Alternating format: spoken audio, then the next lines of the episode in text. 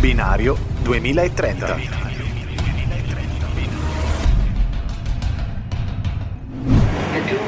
Eh, era ora, 11.30. Sentilo. Che poi per un quarto d'ora chissà che cosa ha perso. Scusi, avrei questo posto assegnato, ma è un problema se facciamo cambio, che lì vedo la presa per il PC e mi servirebbe. Ma no, si figuri. Ah no, scusi, c'è il telefono attaccato, non l'avevo visto, non, non si preoccupi. No, no, ho solo dimenticato il caricatore. Il telefono ormai è carico. È da Milano che è in carica. Ma come? Tanti discorsi e poi caschiamo sul caricatore? Cioè? Cioè, se è nella presa continua a consumare. Pensa che hanno stimato che un caricabatterie, quelli dei cellulari normali, connesso alla corrente, consuma come due lampadine a risparmio energetico sempre accese. Hai ragione. Mm. Tra spreco a mille e sicurezza zero non saprei dire qual è la cosa peggiore. In effetti non ha tutti i torti. Sta lavorando? Sì, ho delle cose da rivedere, tra cui, vista la direzione che sta prendendo la nostra discussione, anche la rilettura del bilancio di sostenibilità dell'azienda per cui lavoro. Beh, un viaggio formativo allora. Se vuoi possiamo sempre approfondire il report. No, grazie, direi che per un giorno solo ho già assimilato abbastanza il fatto di scelte sostenibili. Ma sì, dai, abbiamo anche parlato della carbon footprint. Beh, per le aziende è lo stesso. Il loro impatto è espresso nel bilancio di sostenibilità. In pratica è un vero e proprio dossier che racchiude tutte le informazioni che danno la misura dell'impatto dell'attività sull'ambiente. E poi, in fondo, è anche una vera e propria cartina tornasole dei risultati ottenuti, degli impegni e degli intenti per il futuro. Sì, sperando che poi sia effettivamente tutto vero, eh. No? Beh, Ah, ma quindi sei anche complottista.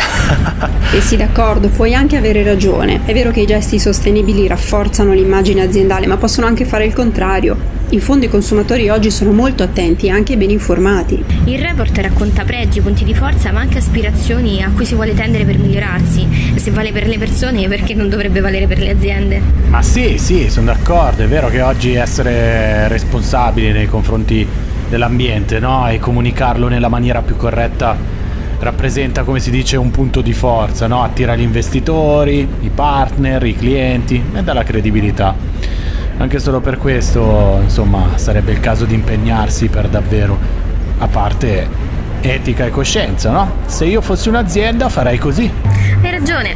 Ecco, vedi, ad esempio, noi qui elenchiamo tutto ciò che abbiamo fatto in termini di ambiente, impiego delle risorse, emissioni prodotte durante la produzione, se ad esempio utilizziamo energie rinnovabili o processi più sostenibili rispetto agli altri, o quali accordi abbiamo e quali partnership attiviamo, ma non solo, inseriamo tutto ciò che facciamo a livello umano, insomma, un insieme di azioni. Beh, ogni azione conta, eh? quella dei governi, delle aziende, certo. Eh, si porta dietro un enorme impatto, ma anche quelle che compiamo noi, ciascuno di noi. Che poi è vero, c'è gente che dice no alla plastica, quasi perché deve essere sul pezzo, ma poi non presta nemmeno attenzione al packaging del cibo che compra.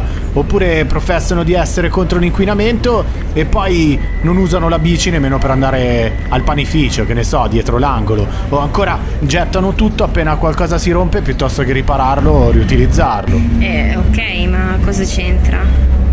C'entra. Le azioni, anche se piccole, possono fare qualcosa e tutte insieme, anche se sembrano banali, alla fine hanno un impatto enorme sul pianeta. Guarda, un esempio, pensa solo al concetto di consumo critico. Con le tue piccolissime scelte puoi dirigere il mercato verso necessità più etiche e sostenibili. E solo grazie ai tuoi acquisti. È giusto, alla fine ciascuno fa del proprio meglio, a piccoli passi ci si rende conto di quante azioni possono trasformarsi in gesti sostenibili.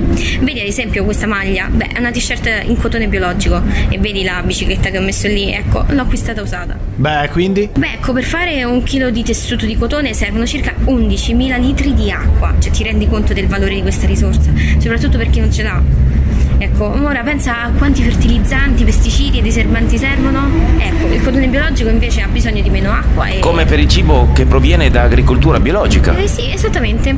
Anche per il cotone si segue lo standard e per la coltivazione vengono eliminati pesticidi, fertilizzanti e diserbanti, scegliendo alternative più sostenibili. Sono tutte sostanze nocive tanto per l'ambiente quanto per la salute delle persone che coltivano quel cotone.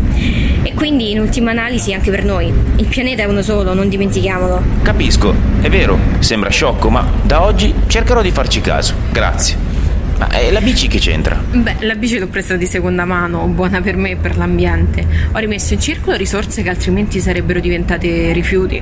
Ho risparmiato denaro, ma soprattutto adesso mi muovo dappertutto, o quasi, in sella alle mie due ruote.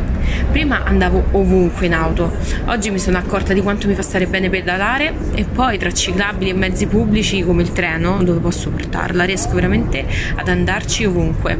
Infatti Footprint Calculator mi ha detto che ho diminuito la mia carbon footprint di ben un pianeta in un solo anno.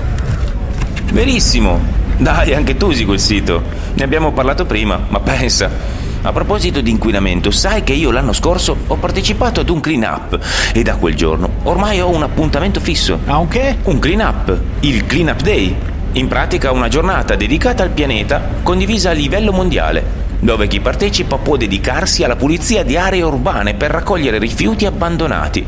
Serve a sensibilizzare e al contempo crea buone pratiche condivise. Anche se non ci crederai, sai che alla nostra prima edizione abbiamo raccolto in meno di tre ore oltre 100 kg di rifiuti.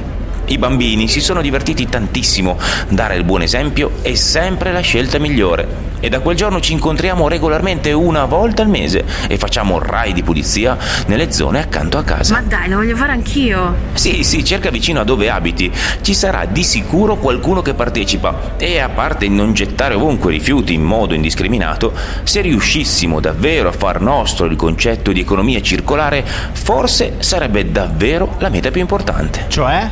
Beh, ridefinire il concetto di crescita.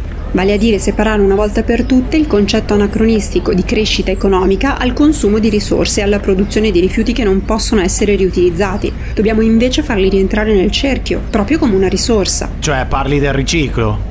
Sì, in qualche modo sì, ma non solo. I principi che stanno alla base del modello circolare sono essenzialmente tre: ridurre i rifiuti e l'inquinamento, allungare la durata dei prodotti, dei materiali, e qui ci sta il riciclo di cui parlavi, ma non solo, e permettere la rigenerazione dei sistemi naturali, impattando meno e sottraendo ancora meno dal pianeta. Insomma, un allineamento di propositi a tutto tondo. Beh, ma per farlo è necessario ripensare ad ogni parte del nostro sistema economico. Sì, esattamente, infatti la strada non è certo breve, anzi, è però possibile e ce lo chiede l'Europa, ce lo chiede il pianeta. Certo, piccoli passi, ma la cosa davvero importante è comprendere che il sistema basato sul consumo, rifiuti, spreco non funziona. Sì, esatto. Pensa che solo che la crescita esponenziale della popolazione nel mondo è un grave problema.